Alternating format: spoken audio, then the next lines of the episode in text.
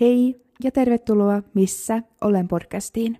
Osaatte varmasti tämän päivän jakson nimestä jo päätellä, että tänään on hieman erilainen jakso kuin yleensä. Julkaisen joka tiistai yhden suomalaisen katomistapauksen, mutta nyt kun vuosi on ihan kohta lopuillaan, niin päätin, että haluan tehdä tämän vuoden viimeisestä jaksosta hieman erilaisen. Kuulit oikein. Tänä vuonna ei tule enää jaksoja, mutta totta kai tammikuussa kuullaan uudestaan. Minut löydät myös YouTubesta, jos haluat kuulla minusta lisää. Löydät minut nimellä Natalia True Crime. Linkkaan minun kanavani jakson kuvaukseen. YouTubeen julkaisen vielä tämän vuoden puolella normaalisti sisältöä. Olen nyt 12 kuukautta tehnyt tätä podcastia ja olen saanut kerrottua monen kadonneen tarinaa. Ja nyt kun joulu on ihan lähellä, niin haluan, että jokainen meistä muistelee hetken heitä, jotka eivät joulua syystä tai toisesta pysty viettämään. Ja tässä tapauksessa tarkoitan juuri heitä kadonneita, joiden läheiset ja perheenjäsenet joutuvat viettää joulua miettien, missä he ovat. Tehdessäni tämän päiväistä jaksoa, niin tuntui, että tämä lista kadonneista ei koskaan lopu. Ja sitten se surullinen tosiasia, että kadonneita on vielä yli 300 tällä hetkellä Suomessa, jotka eivät nyt vielä tänä vuonna saaneet heidän tarinaa ulos tänne podcastiin. Se tarkoittaa vaan sitä, että minulla on paljon töitä vielä edessä, että jokainen saisi paikan tälle alustalle.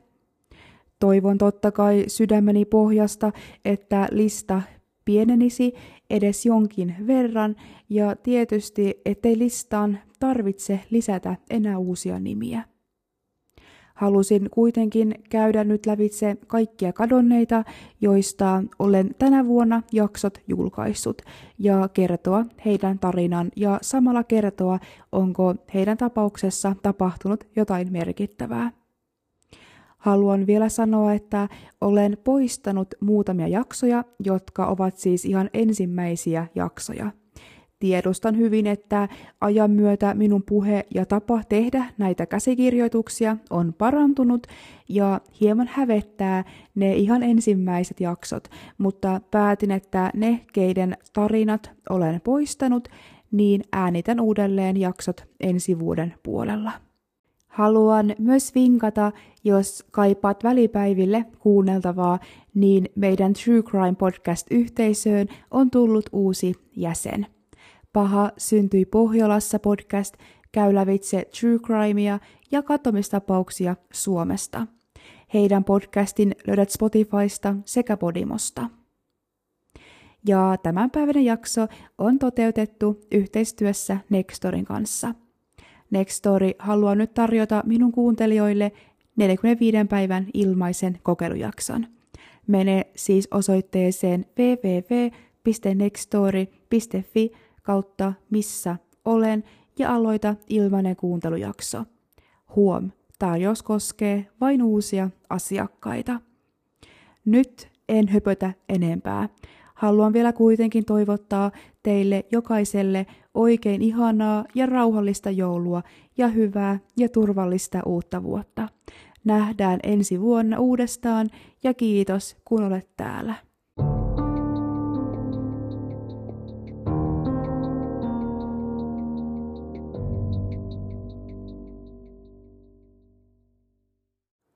Pia Ristikankare. Pia Irmeli Ristikankare syntyi 18. joulukuuta 1972. Hän oli 15-vuotias piikkiöläistyttö, joka katosi 7. lokakuuta 1988 piikkiössä. Hän oli viettänyt iltaa pikkuvelensä kanssa, kunnes heille tuli riitaa kaukosäätimestä – Veljen mukaan ristikankare poistui suutuksissaan yllään säähän nähden sopimattomat vaatteet yllään. Tämä oli viimeinen varma havainto Pia ristikankareesta. Katomisen aikaan Pia oli 15-vuotias, noin 167 senttimetriä pitkä ja hoikka. Hänellä oli keskipitkät vaaleat hiukset ja otsa tukka. Ristikankareella oli päällä farkut sekä farkkutakki ja hän kantoi mahdollisesti mukanaan pientä laukkua. Kun 30 vuotta Pia Ristikankareen katomisesta alkoi tulla täyteen vuonna 2018, sai tapaus jälleen jonkin verran julkisuutta. Keväällä 2018 poliisi suoritti Ristikankareen talossa kotietsinnät ruumiskoirien avulla. Poliisin mukaan kyseessä oli lähinnä tarkistus, eikä Ristikankareen perheen jäseniä epäilty rikoksesta. Saman vuoden kesäkuussa poliisi haki Ristikankareen kotoa joitakin Piian henkilökohtaisia tavaroita DNA-näytteen saamiseksi. Virallisesti Pia Ristikankare on julistettu kuolleeksi ja hänen kuolinpäiväkseen on merkitty ensimmäinen tammikuuta 2011. Ristikankaren äiti Gunilla kuoli muutama vuosi hänen kattomisen jälkeen ja myös tapahtuma-aikaan kolmevuotias pikkuveli Kalle on sittemmin kuollut. Jutun pitkäaikainen tutkinnanjohtaja jäi eläkkeelle 222. Tapausta tutkii nykyään uusi tutkintaryhmä. Vuonna 2023 uusi ryhmä tutki jälleen Ristikankareen kotitaloa ja löysi autallin lattian alta koiran luita. Myös Tom on Buros kirjeessä mainittua Volvoa tutkittiin uudelleen tänä vuonna. Tästä huolimatta Pia Ristikankare on edelleen kateissa.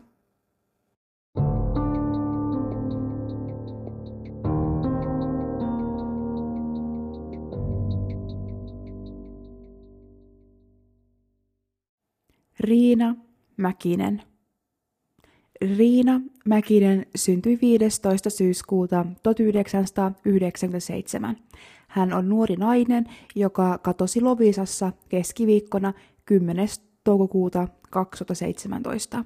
Hän oli automatkalla kohti Helsinkiä miespuolisen tuttavansa kanssa – Kaksikko pysähtyi Lovisassa Kuninkaantien ABC-asemalle sekä läheiselle Tokmanille, jossa valvontakamera tallesi viimeisen varman havainnon Riinasta. Myöhemmin samana päivänä läheisessä metsässä paloi henkilöauto, jonka kyydissä Riina oli matkustanut. Ympäristöstä löytyi myös Riinalle kuuluneita tavaroita. Tiedot Riinan liikkeistä katomispäivänä ovat suurelta osin peräisin hänen seurassaan olleelta mieheltä, joka istuu vankeustuomiota varkauksista. Mies on kertonut nähneensä Riinan viimeisen kerran, kun he olivat erkaantuneet toisissaan metsässä auton palamisen ja riidan jälkeen. Riidan tapausta käsitellään yhä kadonneen henkilön etsintänä, eikä miestä pidetä epäiltynä. Syksyllä 2022 Riinan tuttavapiiriin kuulunut mies otti yhteyttä vapaaehtoisiin etsijöihin. Hän kertoi tavanneensa Riinan lovisalaisessa ravintolassa 3. syyskuuta. Kyseinen nainen ei näyttänyt aivan samalta kuin Riina oli näyttänyt katomisensa aikaan, vaan naisella oli lyhyemmät ja vaaleammat hiukset ja hän oli vartaloltaan tukevampi. Nainen oli miehen kertoman mukaan sanonut, etkä tunnista minua, olen Riina. Sen jälkeen mies ja Riinaksi väitetty nainen olivat keskustelleet jonkin aikaa. Nainen oli keskustelun päätteeksi antanut miehelle muistitikun, jonka tämä luovutti poliisille. Miehen mukaan nainen olisi liikkunut ainakin yhden, mahdollisesti useamman ulkomaalaistaustaisen miehen kanssa – koska ravintolassa ei ollut kameravalvontaa, miehen antama vihjettä ei ole voitu täysin vahvistaa tai sulkea pois. Poliisi sai tutkittua tikun sisällön, mutta se oli tyhjä. Poliisi ei ole kuullut vihjeen antajaa todistajana, mutta suhtautuu epäilevästi vihjeen todenmukaisuuteen. Vihje on kuitenkin tästä huolimatta poikkeuksellinen, sillä se on antanut Riinan entuudestaan tuntenut henkilö – Väitetyssä Kohtaamisessa oli miehen mukaan puhuttu asioista, jotka vain hän ja Riina olisivat voineet tietää kaksikon historiassa. Riina on edelleen kateissa.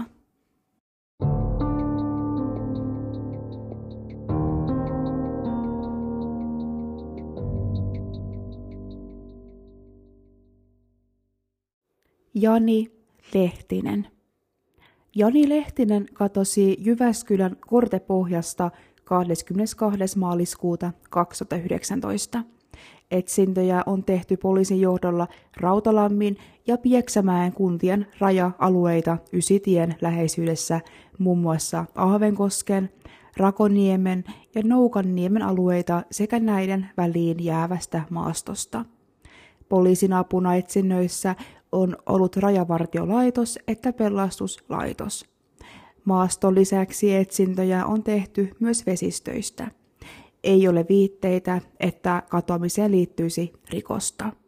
Jani on edelleen kateissa.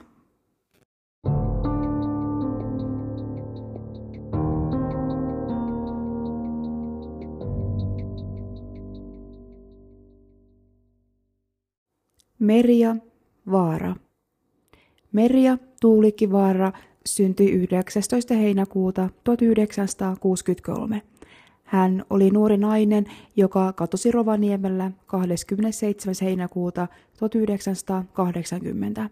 Hän oli katomisen aikaan 17-vuotias.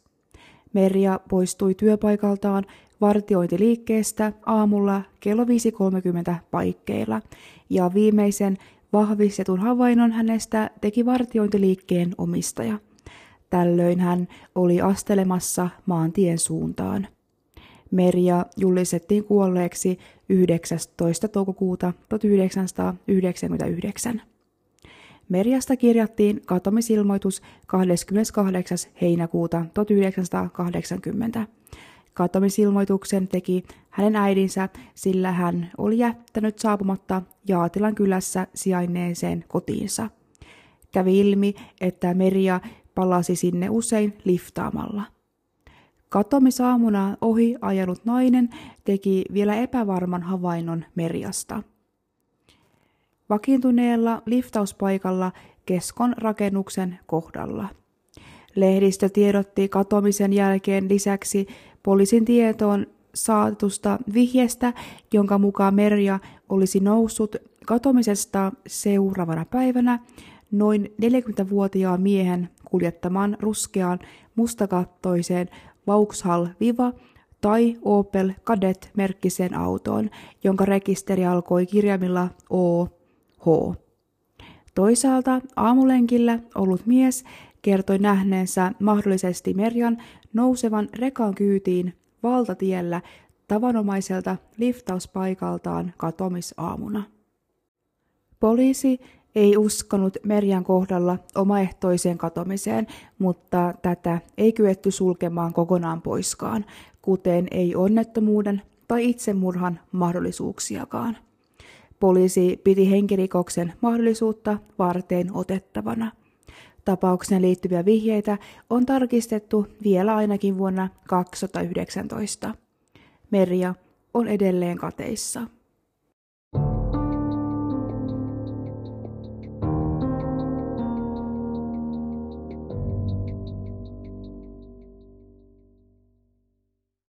Saku Inomaa. 40-vuotias Saku Inomaa katosi, kun hän oli matkalla äidinsä mökiltä kotiinsa Helsinkiin 16. toukokuuta 2015. Hän nousi bussin kyytiin Iittalan Shellin kohdalta. Saku on noin 175 senttinen, 75 kiloinen ja vartaloltaan hoikka. Hänellä on tummaruskeat hiukset ja siniset silmät. Vasemmassa silmässään hänellä on ruskea täplä.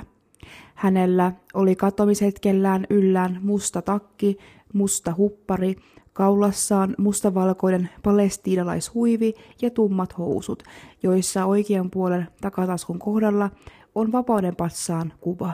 Hänellä oli mukanaan musta reppu.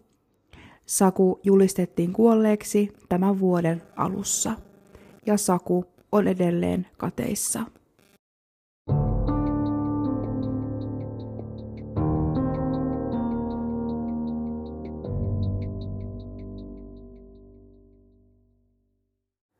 Rasmus Takaluoma.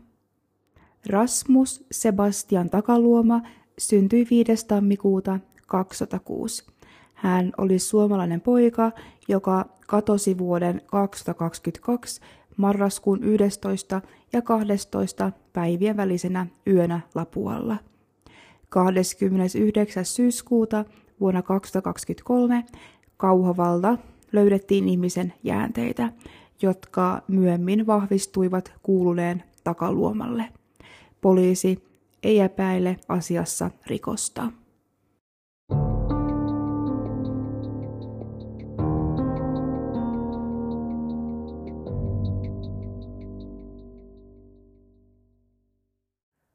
Anita Höglund. Varhain aamulla 18. kesäkuuta 1993 Anita Höglund lähti saattamaan isäänsä linja-autoasemalle Savonlinnassa. Ystävänsä Elena jäi nukkumaan asuntoon, kun Anita lähti isän kanssa. Isä näki tuolloin tyttärensä viimeisen kerran. Anita kävi poliisin mukaan vielä Pihlajaniemessä sijaitsevassa opiskelija-asunnossaan ja lähti sitten uudelleen. Hänen tarkoituksenaan oli mennä siivoamaan opetusneuvos Asseri Joutsimäen luo Punkaharjulle. Anita hankki taskurahaa siivoamalla. Petroskoissa syntynyt Anita Höglund oli tullut Suomeen Itä-Karjalan kansanopistoon opiskelemaan suomea 1991. Hän halusi rakentaa tulevaisuudensa Suomeen. Kesäkuisena päivänä hän kuitenkin katosi jäljettömiin. Anita on edelleen kateissa.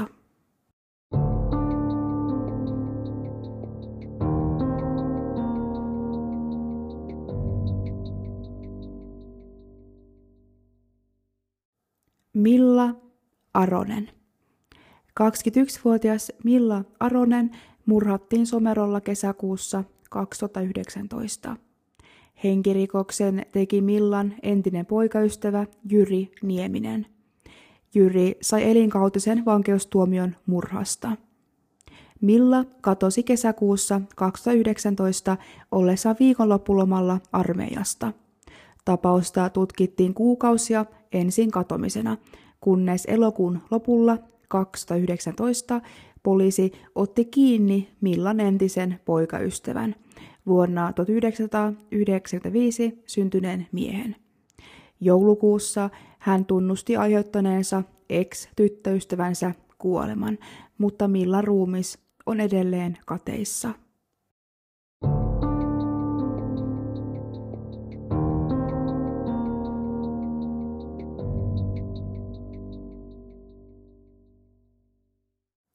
Teemu Puumala.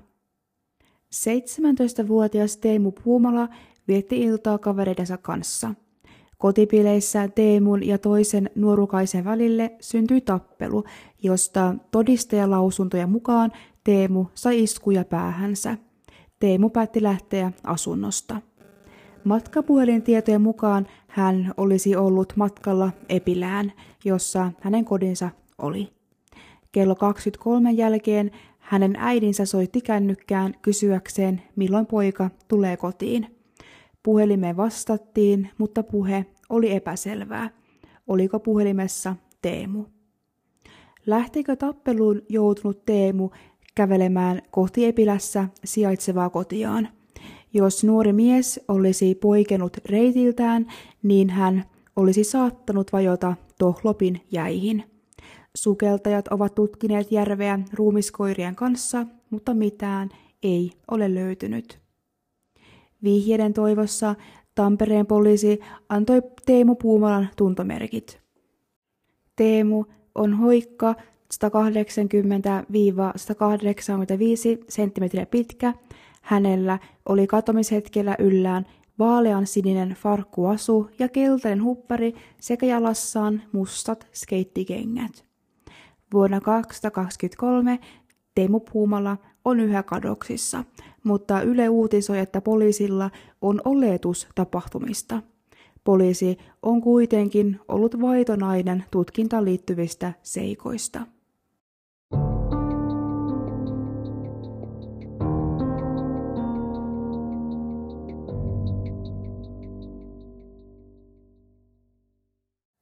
Sami Luostarinen. Sami Luostarinen työskenteli äidinsä omistamassa yrityksessä myyjänä Savonlinnassa. Tapahtumat lähtivät siitä liikkeelle, kun Samin äiti pyysi häntä hakemaan tavaroita kaupasta perjantaina 25. heinäkuuta 2014. Työpaikan sijaan Sami lähti ajamaan kohti Sulkavaa, jossa hänen siskonsa asuu perheensä kanssa. Noin vartin matkan päässä Savonlinnasta Samin sisko tuli yllättäen autolla vastaan Kallislahden kohdalla. Samin sisko oli menossa omille asioille Savonlinnaan ja hän ihmetteli, miksi Sami tuli autolla vastaan. Ja ennen kuin sisko ehti soittaa Samille, häneltä tuli viesti, että kaikki asiat eivät ole nyt oikein hyvin. Sen jälkeen kukaan ei ole nähnyt Samia, eikä kuullut hänestä mitään. Hänen siskonsa ja muut läheiset yrittivät soittaa Samin perään, mutta hän ei vastannut puhelimeen. Sami on edelleen kateissa.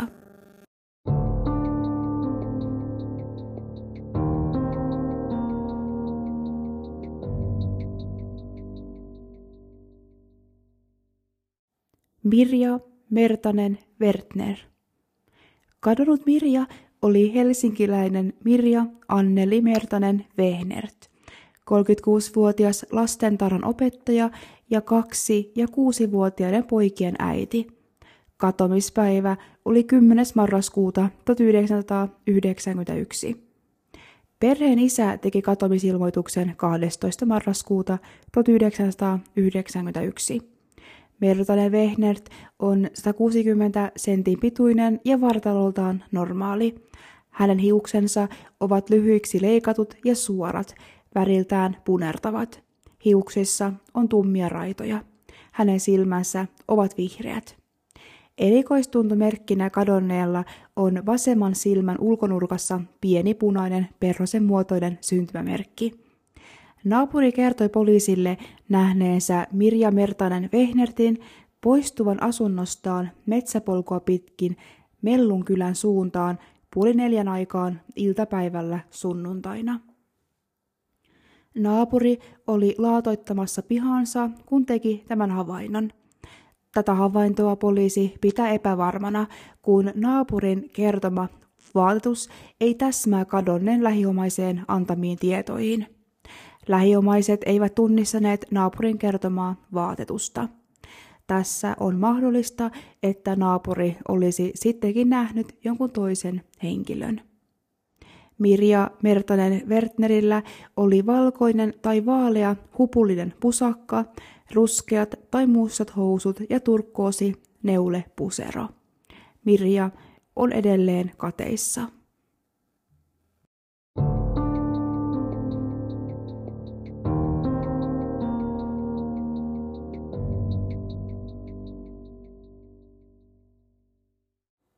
Pekka Tuukkanen. Pekka Tapani Tuukkanen syntyi 7. heinäkuuta 1963. Hän oli perholainen eläkeläismies, joka katosi 26. heinäkuuta 2004. Hän oli viettänyt iltaa Kinnulan hiilingissä, mutta poistunut ja lähtenyt kävelemään kotia päin, vaikka kävelymatkaa olisi ollut yli 40 kilometriä katoamista on tutkittu tappuna. Ensisijaisena tutkintalinjana on KRPssä pidetty epäilyn henkirikoksen yhteyttä Mazda 626 mallisen auton polttamiseen Perhon kellokoskella 27. heinäkuuta 2004 noin kello 23.40. Motiiviksi on epäilty henkirikoksen todistein hävittämistä. Mazda 626 ohella tapaukseen on myös epäilty liittyvän harmaa Honda Accord-mallinen auto, johon oli kohdistettu luvaton käyttöönotto alavetelissä heinäkuun alussa 2004 ja joka löydettiin kaksi viikkoa Pekan katomisen jälkeen poltettuna. Tuukkanen katosi Perhon ja Kinnulan väliseltä maantieltä ja viimeisen näköhavainnon teki Tuukkasen tunnistanut kuorma-auton kuljettaja 26. heinäkuuta 2004 noin kello 5.30 aamulla. Vuonna 2011 Tuukkasen katoamiseen liittyen vangittiin kaksi kokkolalaismiestä, jotka kuitenkin vapautettiin sittemmin.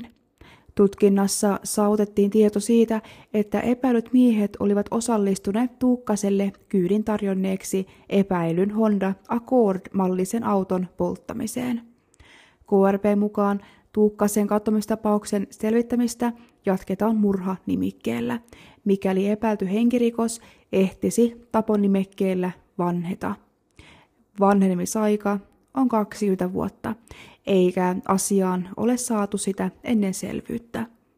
Pekka on edelleen kateissa.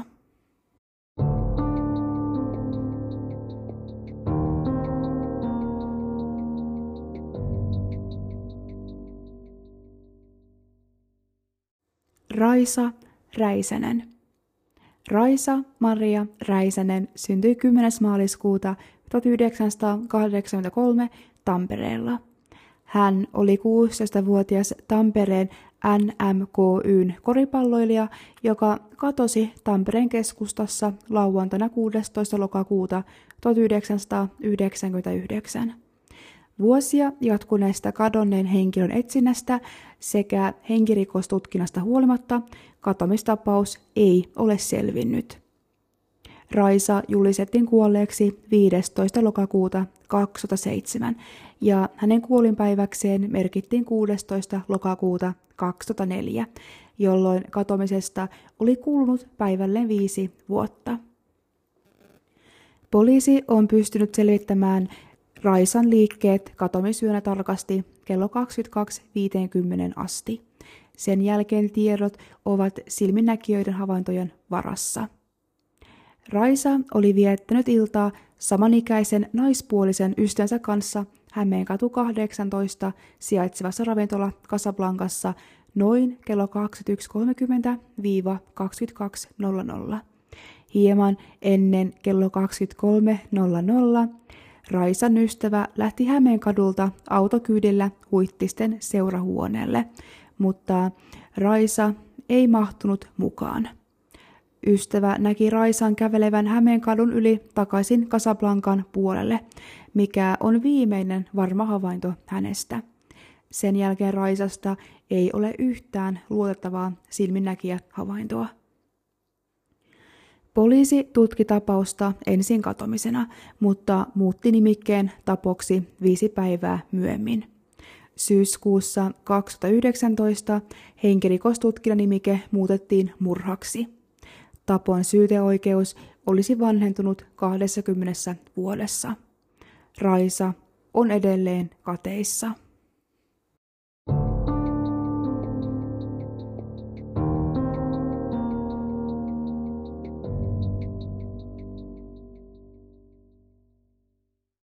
Irmeli Vuolle, Nunna Elisabeth.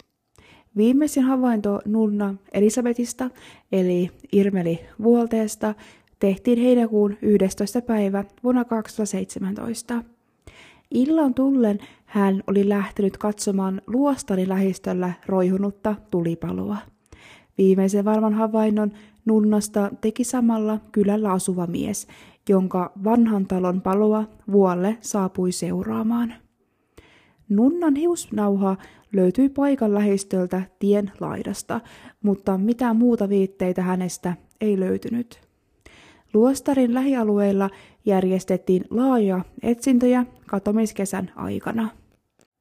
Poikkeuksellinen tapaus sai paljon julkisuutta ja hämmästytti ihmisiä ympäri Suomen. Vuoden 2019 elokuun lopulla Etelä-Savon käräjäoikeus päätti Nunnan kuolleeksi julistamisesta. Asian olivat laittaneet vireille vuolteen sisarukset. Poliisi järjesti viimeiset laajat etsinnät keväällä 2018 koirapartioiden voimin. Silloin todettiin, että kaikki inhimillisesti tehtävissä oleva hänen löytymisensä eteen on tehty. Vaikka hänet on julistettu kuolleeksi, hän säilyy poliisin rekisterissä kadonneena henkilönä löytymisensä saakka. Irmeli on edelleen kateissa.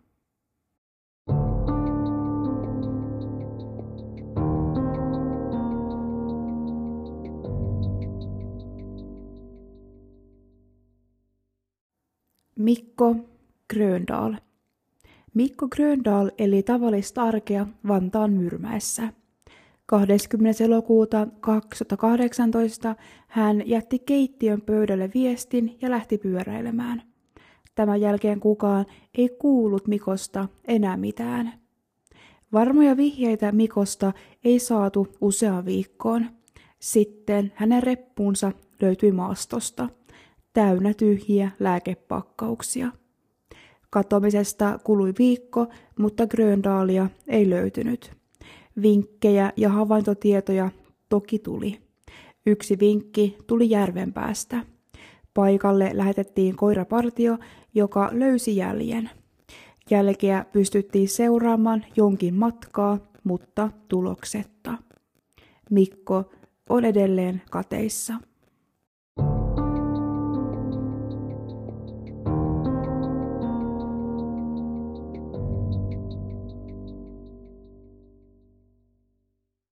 Sanna Anttila.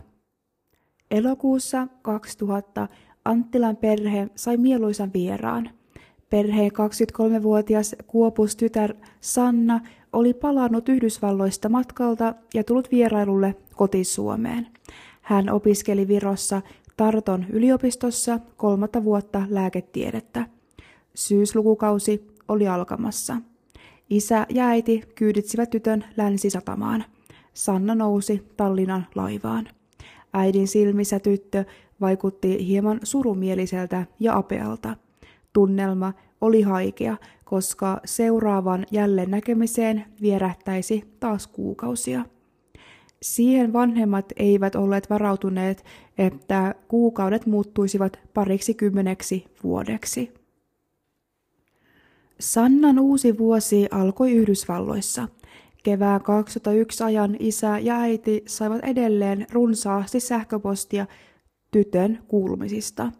Eila Anttila mielestä viesteissä kuitenkin välittyi, ettei elämä Newcastlessa ollut aivan sitä, mitä piti. Keväällä Sannan yhteenotto vaimeni. 27. päivä toukokuuta vuonna 2001 Vanhemmat saivat toistaiseksi viimeiseksi jääneen sähköpostiviestin, joka herätti suuria kysymyksiä. Viestin lähetysosoite ei ollut Sannan. Sähköpostiosoite oli kirjoitusasunsa perusteella niin ikään suomalaiselle naiselle kuuluva. Myöhemmissä poliisitutkinnoissa sen nimistä naista ei kuitenkaan löytynyt mistään. Viesti erosi merkittävällä tavalla Sannan pitkistä ja kuvailevista teksteistä. Vaikutti siltä, että nuori nainen oli kohdannut jonkinlaisen koettelemuksen. Olisi pitänyt olla teihin yhteydessä aikaisemmin, mutta en ole päässyt nettiin. Elossa ollaan Santtu. Vanhemmat eivät saaneet tyttärensä mitään yhteyttä koko kevään ja kesän aikana. He tenttasivat Sannan Tarton kämppäkaveria, pitivät tiiviisti silmällä sähköposteja ja odottivat puhelimen soivan. Vanhemmat soittivat myös baptistiperheelle Viron numeroon ja kysyivät Sannaa. Vastaanotto oli tyly. Tytär ei kuulma ollut heidän luonaan. Poliisi sai rajanylitystiedoista selville, että Sanna oli käynyt uusimassa viisuminsa Kanadassa – vuoden 2002 alussa. Pääkaupunki Torontosta hän oli matkannut takaisin Yhdysvaltoihin ja käynyt Buffalon kaupungissa New Yorkin osavaltion länsiosassa. Äidin mukaan vanhemmat saavat tietää poliisilta näistä käänteistä vasta reilut puoli vuotta myöhemmin heinäkuussa 2002. Sannan tapauksesta kerrottiin myös julkaisussa Deep Lane kadonneet dokumenttisarjan jaksossa. Äiti ja isä purkivat tapausta kameran edessä kevät-talvisissa kuvauksissa. Sen jälkeen tapahtui jotakin erikoista. Dokumenttiteossa mukana ollut toimittaja oli löytänyt Facebook-profiilin, johon Eila ja Into Anttila perehtyivät tarkemmin. Profiilinimeä oli tekaistun olojen 300 yhdistelmä, ei henkilönimi. Profiilikuvana ei ollut kasvokuvaa. Tilillä oli kuitenkin nähtävillä toisen käyttäjäprofiilin lisäämiä Facebookin merkintätietoja mukaan Unkari Budapestissa vuonna 2016 otettuja kuvia. Niissä kuvissa oli kaksi henkilöä, mutta ei selkeää naamakuvaa. Katsoimme mieheni kanssa kuvia yhdessä ja totesimme, että kyllä, tuo toinen on Sanna, äiti kertoi. Äiti lähetti Facebook-tilille suomenkielisen viestin. Sinulla on varmasti kaikki hyvin ja olet tyytyväinen elämääsi. Rikkoutuisiko se kupla, jos sinä ottaisit meihin yhteyttä? Viestisovelluksesta Eila Anttila näki, että vastaanottaja oli lukenut viestin. Sen jälkeen käyttäjätili hävisi Facebookista. Sanna on edelleen kateissa.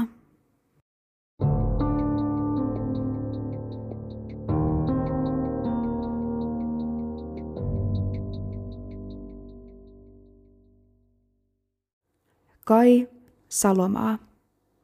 Kai Seppo Salomaa syntyi 5. helmikuuta 1957 Vaasassa. Hän oli suomalainen eläkeläismies, joka katosi 15. toukokuuta vuonna 2003. Hän oli katomisen aikaan 46-vuotias. Viimeinen varmistettu havainto hänestä oli Karviassa, jolloin hänellä oli ollut käytössään hopean värinen Honda Civic-henkilöauto vuodelta 1988. Kai Salomaa julistettiin kuolleeksi 3. helmikuuta 2014. Salomaa ilmoitettiin ensimmäistä kertaa kadonneeksi 21. toukokuuta vuonna 2003 ja kesällä 2003 tapauksen tutkintavastuu siirtyi KRPlle, jolloin tapausta alettiin tutkia tappona. Poliisi on epäillyt tapauksessa henkirikosta ja vuonna 2023 tapausta alettiin tutkia tapon sijasta murhana. Henkirikoksen motiiviksi on epäilty Salonmaan ja toisen osapuolen velkasuhdetta. Kai on edelleen kateissa.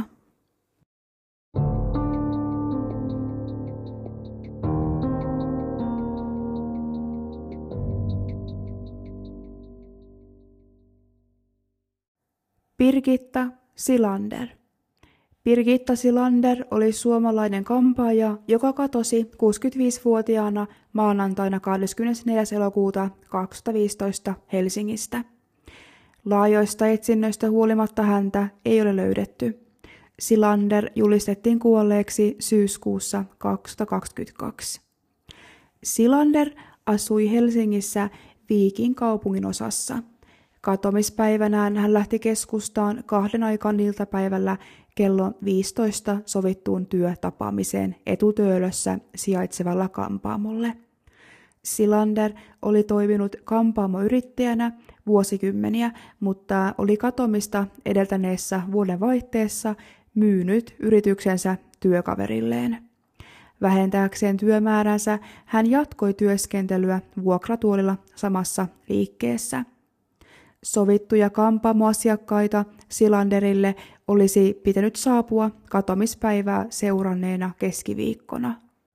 Silanderin viimeisistä liikkeistä on hyvin vähän tietoa, mutta poliisi mukaan hänen matkakorttiaan käytettiin kello 14.42 metroasemalla.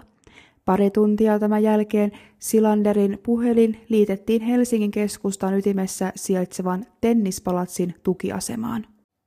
Kampaajaliikkeitä ei ole tallentunut yhteenkään valvontakameravideoon, eikä hänen matka- tai pankkikorttien käytöstään löytynyt myöhemmin tietoa. Katomisilmoituksen Silanderista tekivät toisella paikakunnalla asuva miesystävä ja sukulainen.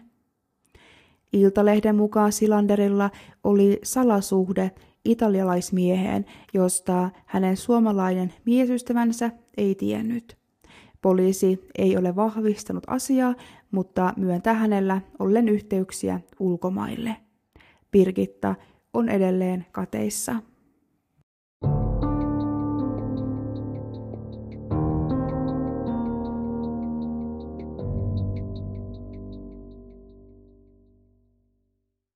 Maarit Haantie Riihimäkeläinen Maarit Haantie lähti avomiensä kanssa viettämään iltaa järvenpääläisen ravintolaan elokuussa 1993. Ravintolan Haantie ei kuitenkaan päässyt, vaan katosi jäljettömiin. Maarit Haantie oli lähdössä ravintola Sapataan avopuolisonsa Kallen kanssa. Heidän mukanaan ravintolaan lähti kaksi muuta miestä. Kun seurue saapui Sapataan, miehet pääsivät sisään, mutta Haantie ei. Odoteltuaan yksin ravintolan ulkopuolella noin tunnin ajan, Haantie yritti uudelleen sisään, mutta turhaan, sillä ovimies esti sisäänpääsyn. Tämä on viimeinen varma havainto Maarit Haantiestä. Maarit Haantien tytär Tanja Numminen huolestui, kun äiti ei saapunut hoitamaan Tanjan lasta. Avopuoliso yritti tehdä katomisilmoituksen heti viikonloppuna, mutta Riihimäen poliisi vielä topuutteli.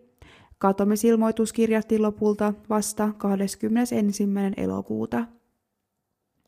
Myöhemmin selvisi, että Haantien käsilaukku löytyi hyvinkääläisestä ravintolasta. Muutaman kuukauden kuluttua katomisesta keskusrikospoliisikin kiinnostui tapauksesta. Katoamisella oli yhtymäkohtia kahteen vakavaan rikokseen, jotka tapahtuivat samalla seudulla. Kaikilla naisilla oli tumma, olkapäille ulottuva tukka ja heidän elämässään alkoholilla oli osuutta moneen asiaan. Kaikki myös asuivat ja liikkuivat Riihimäen, Järvenpään ja Hyvinkään alueella. Poliisi sanoi lähteneensä tutkinnassa siitä, että kaikissa kolmessa tapauksessa tekijänä on yksi ja sama henkilö. Maarit on edelleen kateissa.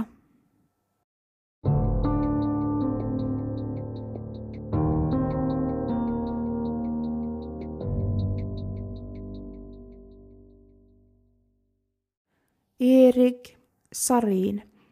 32-vuotias Erik Sarin katosi jäljettömiin keskiviikkona marraskuun toisena päivänä vuonna 1988.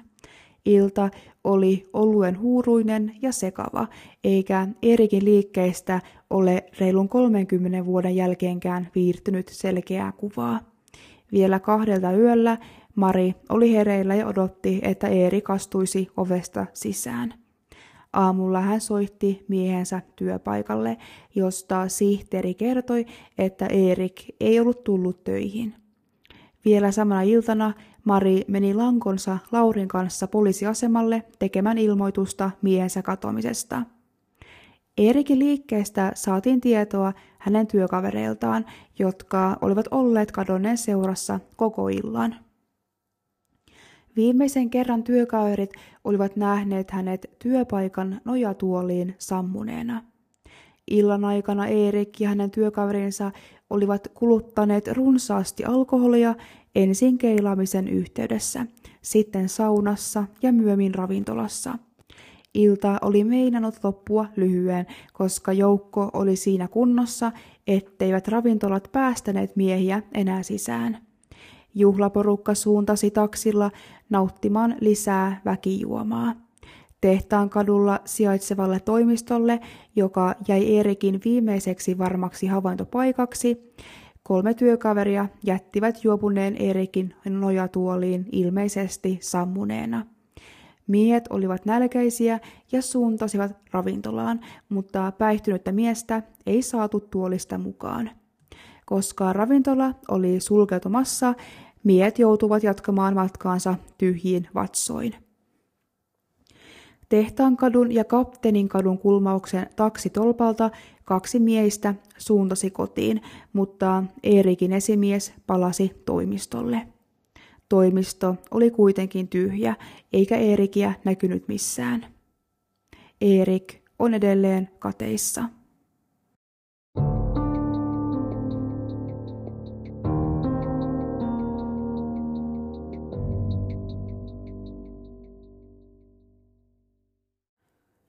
Olka Ruu. Katomispäivänään 3. marraskuuta 2011 Olga oli käynyt Laurean pääsykokeissa pyrkiäkseen opiskelemaan hoitotyön linjalle. Hän oli oppisopimuskoulutuksessa porvolaisessa Johannisbergien vanhainkodissa. Illemmalla hän opetteli lavatansseja ystävänsä kanssa kevätkummun koululla. Illalla hän puhui poikaystävänsä kanssa puhelimessa. Puhelussa ei käynyt ilmi mitään poikkeavaa. Siitä tuli kuitenkin viimeinen kontakti Olkaan. 4. marraskuuta häneen ei saatu enää yhteyttä. Katomisajan koodaksi on ilmoitettu 3-7. marraskuuta 2011, sillä tarkkaa aikaa ja päivää ei tiedetä. Poliisi on tutkinut Olkan tapausta katomisena, mutta henkirikoksen mahdollisuuskin on noussut esille. Mitä näyttöä sellaisesta ei ole kuitenkaan saatu. Hoikka Olga Ruu oli 165 senttiä pitkä. Hänellä oli pitkät tummaruskeat hiukset, joita hän piti tavallisesti ponin hännällä. Katomishetkellä Olga Ruu oli poliisin mukaan todennäköisesti pukeutunut sinisen Coretex ulkolutakkiin ja tummiin housuihin. Jalassaan hänellä oli tummat lenkkarit tai vaelluskengät. Hän käytti todennäköisesti itse kudottua viinipunaista hiuspantaa. Olka on edelleen kateissa.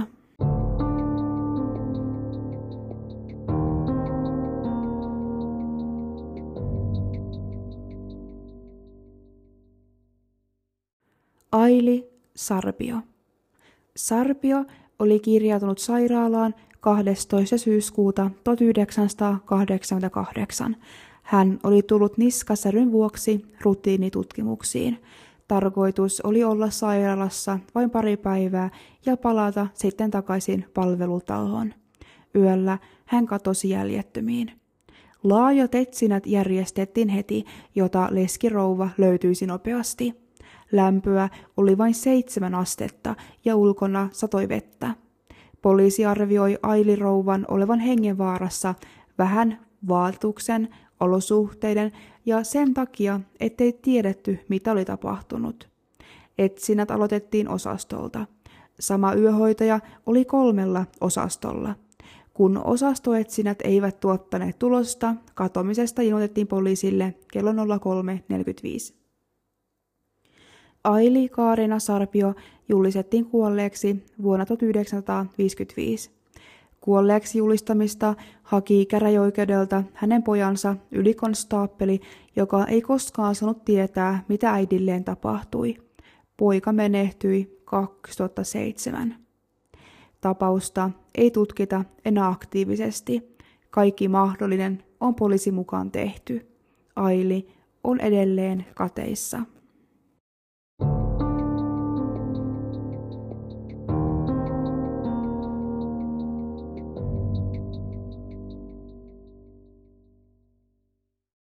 Markus Leväniemi.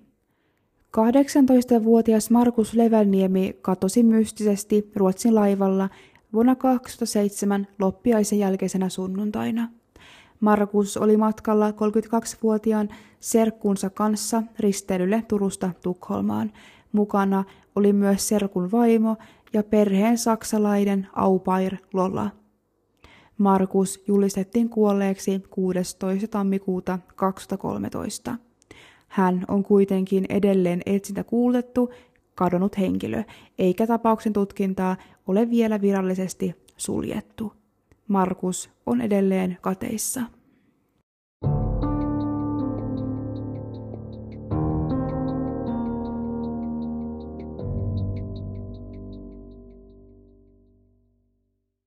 Ismo Kumpulainen. Riihimäkeläinen Isma Kumpulainen oli ollut ystävänsä Esan kanssa Ruotsin rallissa vuonna 2000. Palattuaan kotiin miehet päättivät saunoa autopajan rakennetussa saunassa. Saunalauteille Kumpulainen ei koskaan tullut.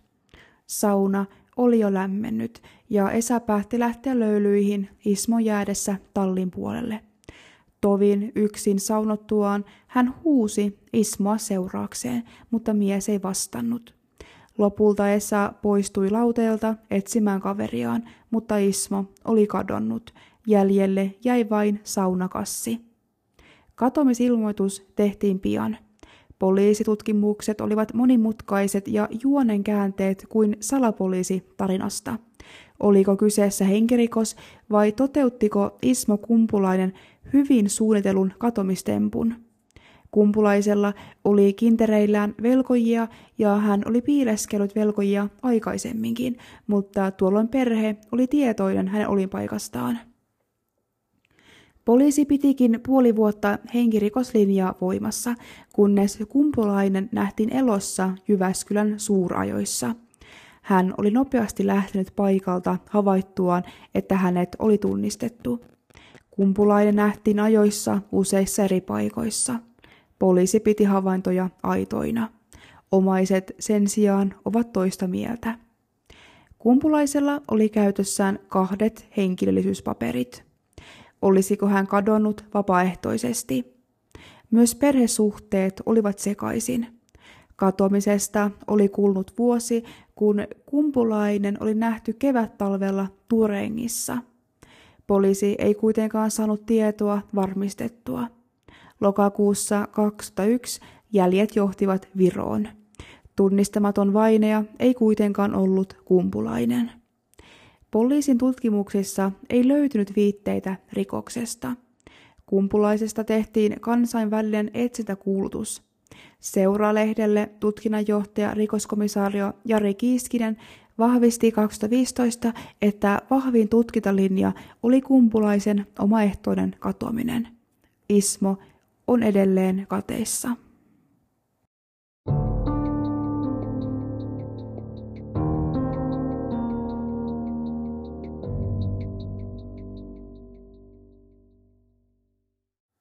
Aulis Käkelä.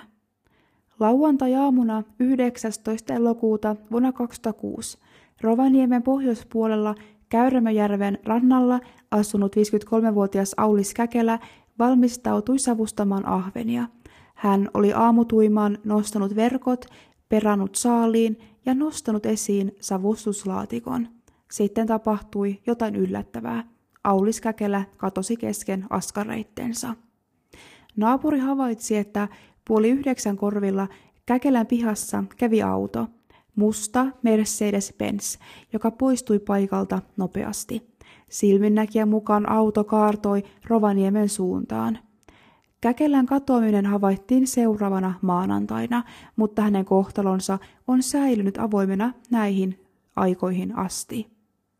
Nykypäivän termein hän oli ekologisesti asuva yksineläjä – kalasti ja marjasti luonnossa, jota myös mielellään valokuvasi. Hän oli taitava ja uuttera kirvesmies. Aulis on edelleen kateissa.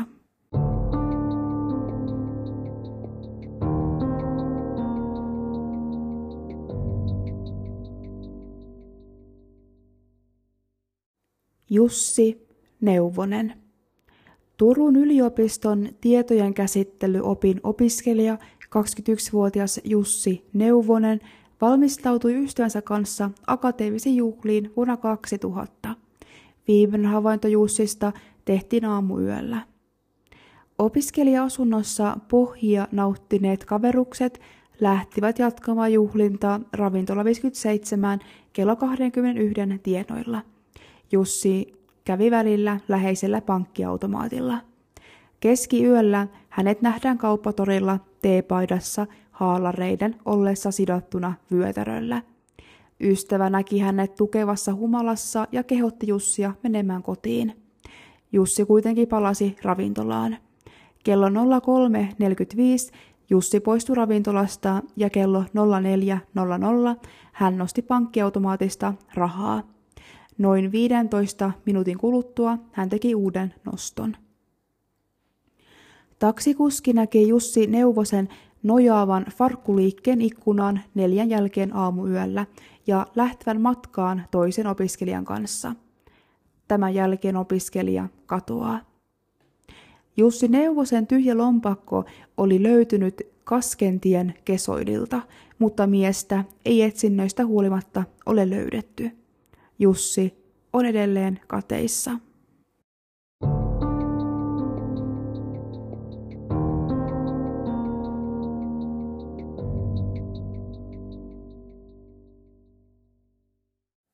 Hilkka Laitinen. Nastolainen Hilkka Laitinen pallasi töistä kotiin ja aikoi myöhemmin lähteä ompelijalle housupuvin sovitusta varten heinäkuussa 1972. Kotoa poistumista ei kuitenkaan kukaan nähnyt, mutta hän katosi kyseisenä päivänä. Hilkka Laitisen aviomiehen Urho Laitisen mukaan hän oli maalamassa kotona piha-aitaa, kun vaimo tuli kertomaan, että aikoi lähteä ompelijalle ja tarvitsi kyydin. Laitisella ei siihen kuitenkaan ollut aikaa. Ompelimo sijaitsi 10 kilometrin päässä Laitisten kodista. Hilkka vaimon poistumista kotoa ei kuitenkaan kukaan nähnyt. Kun Hilkka Laitisesta ei iltaan mennessä kuulunut mitään, perheen tyttäret huolestuivat. Katomisilmoitus tehtiin seuraavana päivänä 20. heinäkuuta, mutta Nastolan poliisi ei ottanut sitä vastaan. Kotiin tulleet tyttäret etsivät äitiään ja löysivät äidinsä vaatteet sekä korut, myös passi oli jäänyt kotiin. Hilkka Laitinen ei olisi omaisten mukaan jättänyt lapsiaan, mikään ei siis viitannut vapaaehtoiseen katoamiseen. Lisäksi pesutuvasta löytyi verinen päiväpeite, joka sittemmin katosi. Huolta ja epäiltyjä äidin kohtalosta lisäsi myös se, että vanhempien makuhuoneessa isän vieressä nukkui vieras nainen, joka osoittautui Urho Laitisen pitkäaikaiseksi naisystäväksi Riitaksi. Mitä Hilkka Laitiselle oli tapahtunut? Liittyykö katoamiseen vaikea parisuhde ja orastava avioero vai testamentti, jonka Hilkka Laitinen oli joutunut tekemään painostuksen alaisena, vai hänen suurehko henkilökohtainen omaisuutensa? Urho Laitinen pidätettiin 1975 todennäköisin syin henkirikoksesta, mutta pidätys ei johtanut miehen vangitsemiseen. Urho Laitisen uhkailut vaimaan kohtaan kantautuvat poliisin tietoon. Lisäksi mies omisti aseen. Tutkimuksissa ei kuitenkaan saatu selville, että katoamiseen olisi liittynyt kuolemaan johtanutta väkivaltaa. Poliisi joutui vapauttamaan miehen. Omaiset lupasivat löytämiseen johtavista tiedoista palkkion 1975. Nastolaan ilmaantui selvän näkijä, joka väitti tietävänsä, missä ruumis oli. Etsinnöissä mitään ei kuitenkaan löytynyt. Hilkka Laitisen tapaus nousi esille uudelleen syksyllä 1977, kun Hyvinkään Märkiöjärveltä löytyi muovipussissa ollut ihmisen pää. Kallo oli ollut vedessä 3-5 vuotta. Pääkallo kuitenkin kuului miehelle. Vuonna 1982 poliisiin otti yhteyttä todistaja, jolla saattaisi olla tietoja Hilkka Laitisen kohtalon liittyen.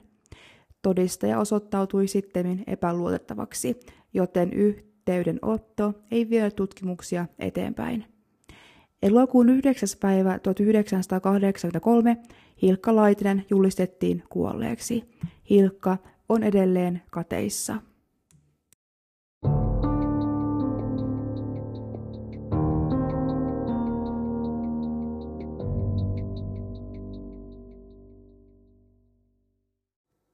Seppo Moisseinen. 12. elokuuta vuonna 1989 Seppo on viettämässä työporukan kanssa viikonloppua eteläisessä Kallavedellä Iivarinsalossa Kuopiossa. Sunnuntaina havaittiin, että Seppo on kadonnut jälkiä jättämättä. 34 vuotta myöhemmin tapaus on edelleen selvittämättä. Seppo on edelleen kateissa.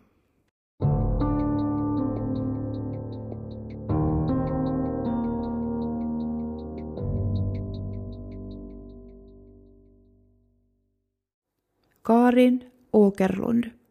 Oli sateinen päivä Helsingissä perjantaina 10. heinäkuuta 1970.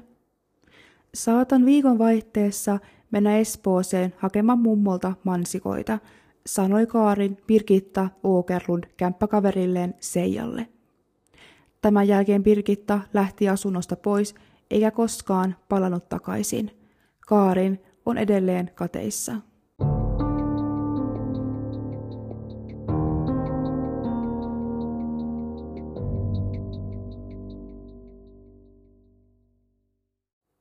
Laura Selin. 20-vuotias tamperelaisopiskelija Laura Selin katosi keskellä päivää 6. kesäkuuta 1983. Vielä sunnuntaina 5. kesäkuuta sisko näkee Lauran menevän oman huoneeseensa illalla kello 21.00 aikaan.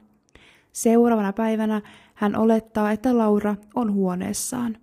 Kun sisko tulee illalla takaisin töistä, Lauraa ei kuitenkaan näy missään.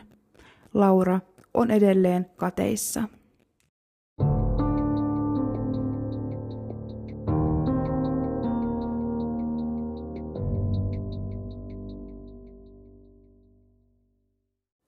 Johanna Hautamäki, 14. toukokuuta vuonna 2010. Johanna Hautamäki on viettämässä iltaa miesystävänsä luona Porin Kahaluodossa Kunnaksen tiellä sijaitsevassa asunnossa. Illan aikana kuitenkin sattui jotain, mikä saa Johannan lähettämään ystävälleen viestin. Hei, voitko hakea minut täältä pois? Johannan lähettämä viesti on poliisin mukaan kirjoitettu sillä tavalla, että häntä pelottaisi joku asia. Johannan ystävä, jolle Johanna lähetti viestin, niin ei huomannut viestiä samana iltana, vaan vasta seuraavana aamuna. Johanna ei jäänyt odottamaan kyytiä pois asunnosta, vaan kellon lyödessä kahdeksan illalla Johanna päättää lähteä kävelemään pois asunnosta Kunnaksen tieltä. Tämän jälkeen Johanna katoaa jäljettömiin. Johanna on edelleen kateissa.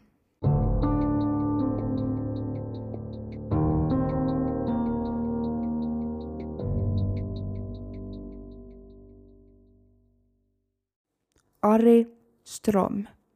Aamuyöllä 23. päivä toukokuuta vuonna 2014 järvenpääläinen Ari Storm meni kotiinsa eikä häntä sen koomin nähty.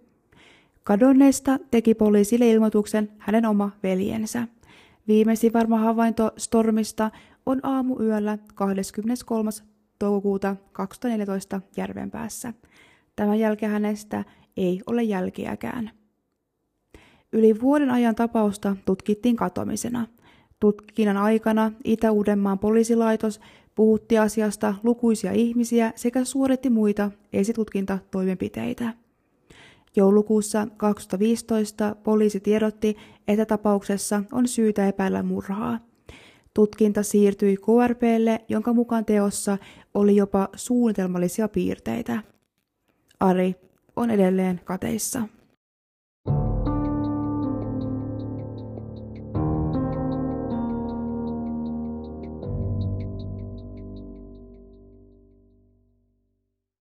Jari Salminen. Jari Salminen oli 48-vuotias mies, joka katosi Kuusankoskella vuonna 2018. Jari Salminen nähtiin viimeksi 10. helmikuuta vuonna 2018 Jaalan paljakassa Vuohijärven pohjoisosassa olevalla vapaa-ajan kiinteistöllä, josta hänen oletetaan poistuneen jalkaisin. Jari on edelleen kateissa.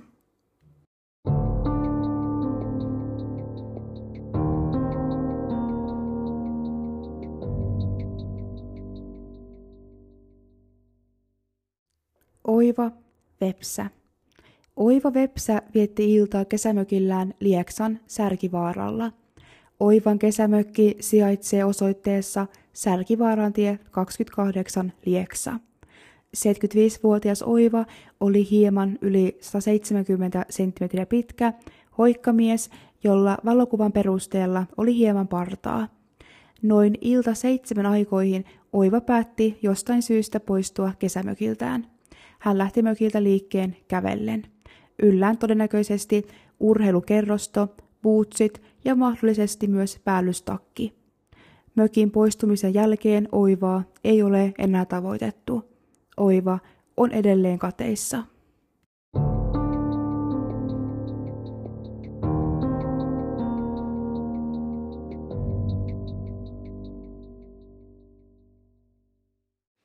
Marko Ovaska Sunnuntaina heinäkuun ensimmäinen päivä vuonna 2007. Silloin läheiset kuulivat 37-vuotiaasta Marko Ovaskasta viimeisen kerran. Teknologia-alalla johtotehtävissä työskennellyt perheen isä oli poistunut kotoaan Jyväskylästä ja ollut yhteydessä veljensä. Hän oli käynyt netissä, mutta hävittänyt sivujen selaustiedot. Myös pankkikorttitiedot päättyivät samalle päivälle heinäkuun alkuun. Ovaska oli nostanut 140 euroa käteistä. Sen jälkeen tilitapahtumia ei ollut. Noin viikko katomisesta poliisit saivat ilmoituksen uuden karheasta V40-mallisesta Volvosta. Paikallisen asukkaan mukaan auto oli seissyt jo useita päiviä hylättynä syrjäisellä metsäautotiellä Pohjois-Savussa Sonkajärven Koirakoskella. Etäisyys Jyväskylästä auton löytöpaikalle Pohjoismäen tielle on noin 250 kilometriä. Paikallisen mukaan Volvo oli ollut parkissa jo maanantaista toinen heinäkuuta saakka. Marko on edelleen kateissa.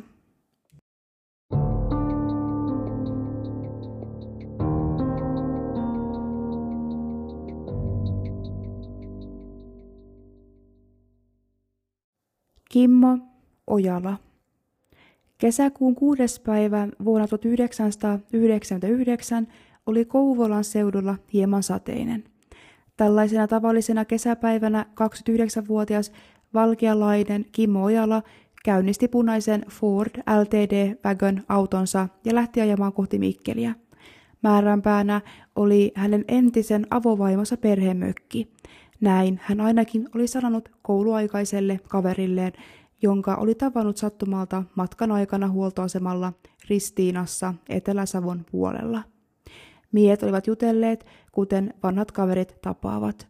Kuulumiset vaihdettiin, hyvät jatkot toivotettiin. Kaikki oli kuin tavallisesti. Tämän jälkeen Kimmo Ojala oli startannut jälleen Fordinsa liikkeelle. Koulukaveri näki, miten Ojalan huomiota herättävän näköinen jenkkiauto kaarsi kohti Mikkeliä. Se oli viimeinen havainto Kimmo Ojalasta. Kimmo on edelleen kateissa.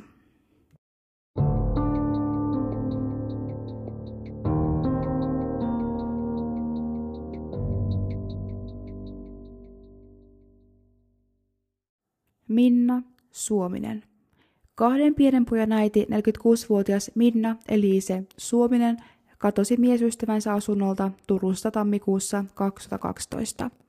Nyt poliisi on saanut kymmenittäin vihjeitä sillasta, josta hänen ruumiinsa mahdollisesti heitettiin jokeen. Lounais-Suomen poliisi avasi tänä syksynä aktiivisen tutkintaan lähes 12 vuotta vanhan katomistapauksen – Heinäkuussa 2012 Lounais-Suomen poliisi tiedotti asiasta. Tiedotteen mukaan sitkeät huhut Suomisen joutumisesta henkirikoksen uhriksi oli todennettu poliisin tutkinnassa. Suominen oli tapettu hänen miesystävänsä asunnossa Pansiossa. Asunnosta oli löytynyt Suomisen verta. Nyt poliisi uskoo, että henkirikoksen jälkeen naisen ruumis oli paloiteltu, pakattu jätesäkkeihin ja heitetty pienehköltä sillalta jokeen. Hävityspaikka sijaitsi poliisin mukaan todennäköisesti Turun seudulla tai korkeintaan tunnin ajomatkan päässä Tähkiökadun asunnosta. Joki tai puro oli poliisin mukaan keskikokoinen ja virtasi sulana tammikuun lopussa. Poliisi pyysi yleisöltä havaintoja tällaisesta paikasta. Rikoksen tekijät ovat olennaisilta osin poliisin tiedossa, mutta ruumis on edelleen kadoksissa.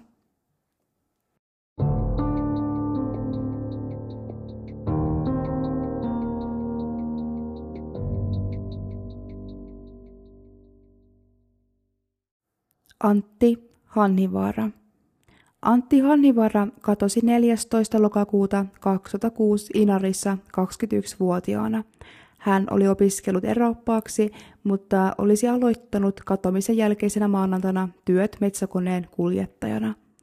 Perjantaina 3. lokakuuta Hanhivaara oli ollut kotona Nivalossa ystävänsä kanssa. Illan aikana naapuri oli kuullut kovaa meteliä Antin asunnolta ja uhannut soittaa poliisit paikalle, jos meteli ei hiljene. Pian tämän jälkeen asunto oli tyhjentynyt. Illalla Antti oli väitetysti lähtenyt ystävänsä kanssa autollaan vuoden 1982 Toyota Kalinalla koti Karikasniemeä.